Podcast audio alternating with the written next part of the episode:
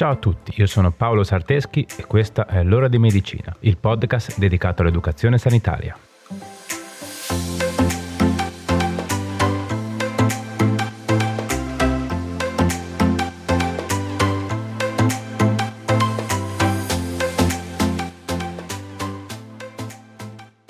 Ciao a tutti e bentornati.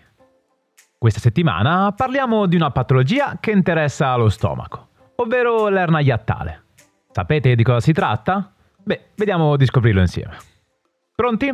Dai, andiamo. Direi di partire dalle definizioni. Cos'è l'ernia iattale? In medicina si parla di ernia quando un organo interno o un'altra parte del corpo fuoriesce dalla parete del muscolo o del tessuto che lo contiene. Quindi nel caso dell'ernia iattale è lo stomaco, o perlomeno una sua parte, che attraverso un foro nel muscolo diaframma passa dall'addome al torace, provocando i sintomi caratteristici che tra poco vedremo.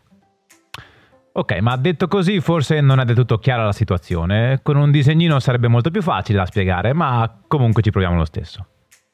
Allora, solitamente il nostro stomaco si trova nella parte alta dell'addome, che è tutta quella parte del corpo che volgarmente chiamiamo pancia, compresa tra il torace e la pelvi.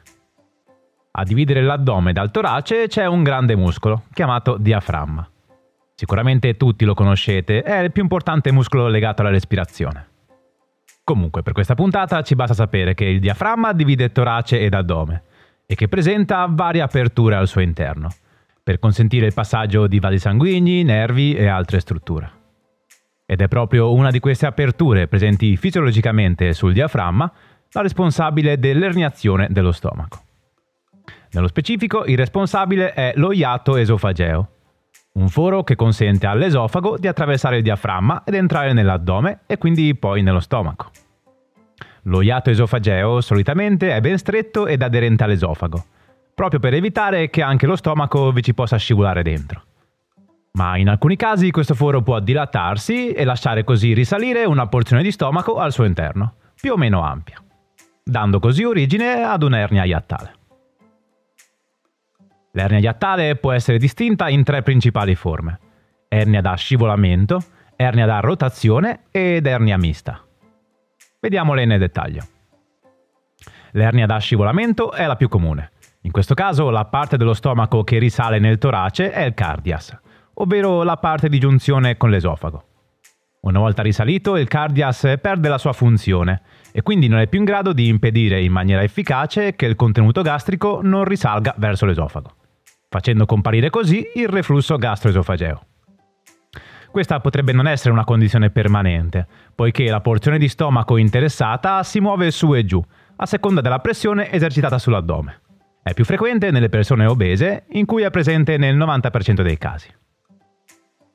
Poi abbiamo l'ernia da rotazione o ernia paraesofagea. In questo caso lo stomaco e l'esofago rimangono fermi nelle loro posizioni originali ma il fondo dello stomaco, ovvero la parte superiore dell'organo, rotola verso l'alto, passando nel torace. In questo caso quindi non avremo il fenomeno del reflusso, in quanto il cardias rimane al di sotto del diaframma e continua a funzionare regolarmente. Ma avremo altri sintomi e soprattutto altre complicanze. Il rischio più grande in questo caso è che l'ernia finisca per strozzarsi tra l'esofago e lo iato, o che venga compromesso seriamente l'apporto di sangue allo stomaco. Se la porzione erniata è molto grande, può addirittura comprimere il cuore e i polmoni. Il terzo tipo di ernia iattale, ovvero quella mista, è caratterizzata dalla presenza contemporanea di ernia da scivolamento ed ernia paraesofagea. L'ernia iattale è una condizione abbastanza comune, soprattutto nelle persone che hanno superato i 50 anni, in quelle sovrappeso e nelle donne incinta. In Italia circa il 15% della popolazione ha un'ernia iattale, ma la percentuale sale nelle fasce d'età superiori ai 50 anni, fino ad arrivare ad una quasi totalità delle persone in età superiore agli 80 anni. Le cause dell'ernia iattale non sono chiare. Si suppone che in alcuni casi l'indebolimento con conseguente allargamento dell'apertura dello iato diaframmatico sia presente già dalla nascita, per componenti genetiche. Però sicuramente possiamo trovare diversi fattori di rischio che possono favorire la comparsa dell'ernia iattale. I più comuni sono cambiamenti del diaframma legati all'età avanzata. Infatti l'ernia iattale è una patologia fortemente associata all'avanzare del tempo. Traumi addominali, pressione esercitata dalla contrazione dei muscoli addominali, causata dalla tosse, dal vomito, dagli sforzi durante l'evacuazione, dal sollevamento pesi e gravidanza, per il conseguente aumento della pressione addominale. Ok, ci siamo fino a qui? Spero di sì. Vediamo ora come si manifesta questa patologia. Abbiamo detto che molte persone ne soffrono, ma spesso non lamentano alcun disturbo. I sintomi associati all'ernia iattale sono per lo più legati alla presenza del reflusso gastroesofageo. Abbiamo dedicato un'intera puntata a questo disturbo, ma era una delle prime, era aprile 2020. Quindi forse vi serve una rinfrescata.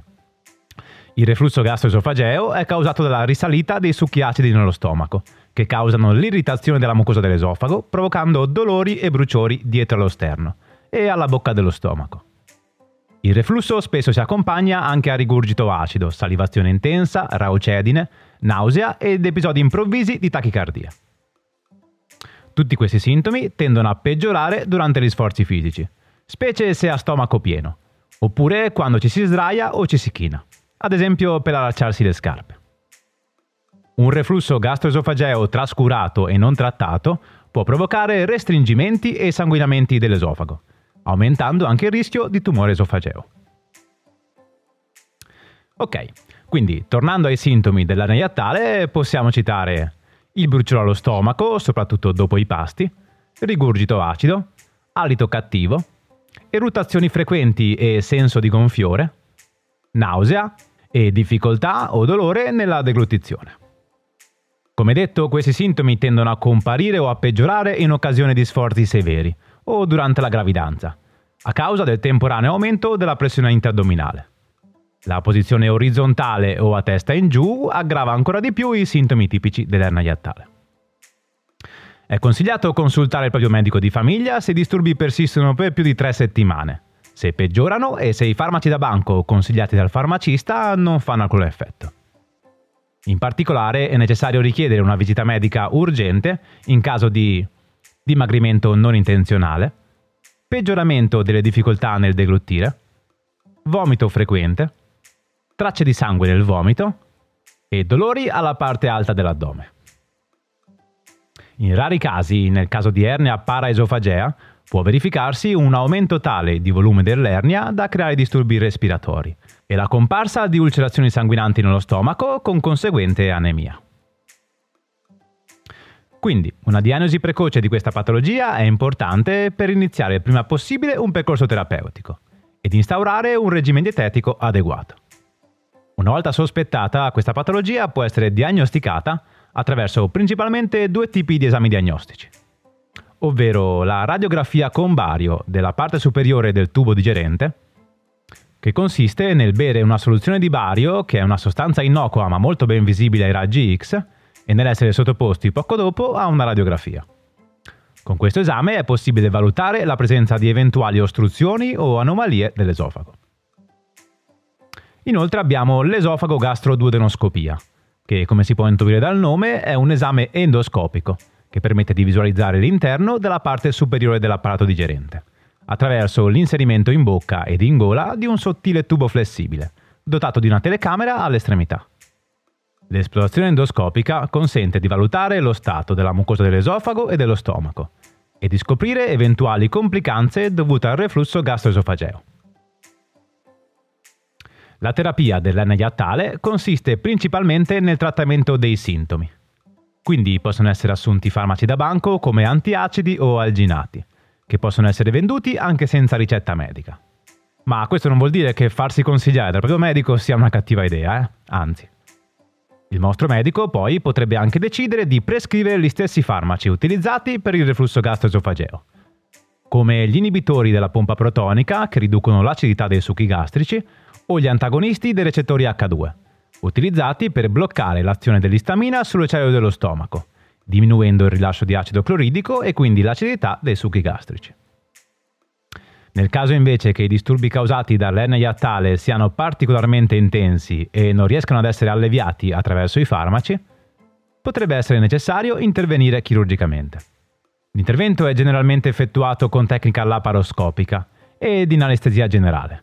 Gli richiederà una degenza ospedaliera di due o tre giorni e da 3 a 6 settimane di convalescenza.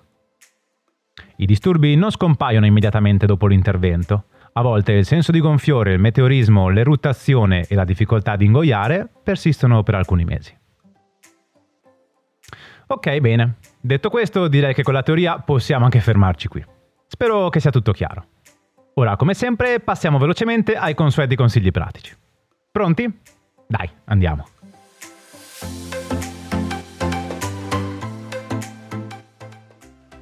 Uno. Se soffri di ernia iattale, può essere utile consumare pasti piccoli e frequenti. Stessa cosa vale per i disturbi generati dal reflusso gastroesofageo. 2. Nel caso tu fumassi, smetti subito. Tra le altre cose, fa male pure al tuo esofago. 3. Cerca di mantenere il tuo peso forma. Evita cibi che potrebbero accentuare i sintomi come il caffè, il cioccolato, alimenti troppo grassi, piccanti o speziati. 4. Evita di sdraiarti subito dopo aver mangiato e se i sintomi compaiono durante il riposo notturno, prova a dormire con la testa del letto rialzata. Ok, bene. Eccoci arrivati alla fine. Vi è piaciuta la puntata? Spero di sì. Come sempre, prima di salutarci, fatemi ringraziare la mia collega e amica Brenda Rebecchi, che porta avanti con me questo progetto. Ovviamente, grazie anche a te che sei arrivato ad ascoltarmi fino a qui. Se ti piace il progetto e vuoi supportarlo, condividilo con chi pensi che possa essere interessato. Facci crescere il più possibile. Va bene dai, direi che ora è veramente tutto. Ci vediamo sui social e ci sentiamo venerdì prossimo con un'altra puntata. Ciao!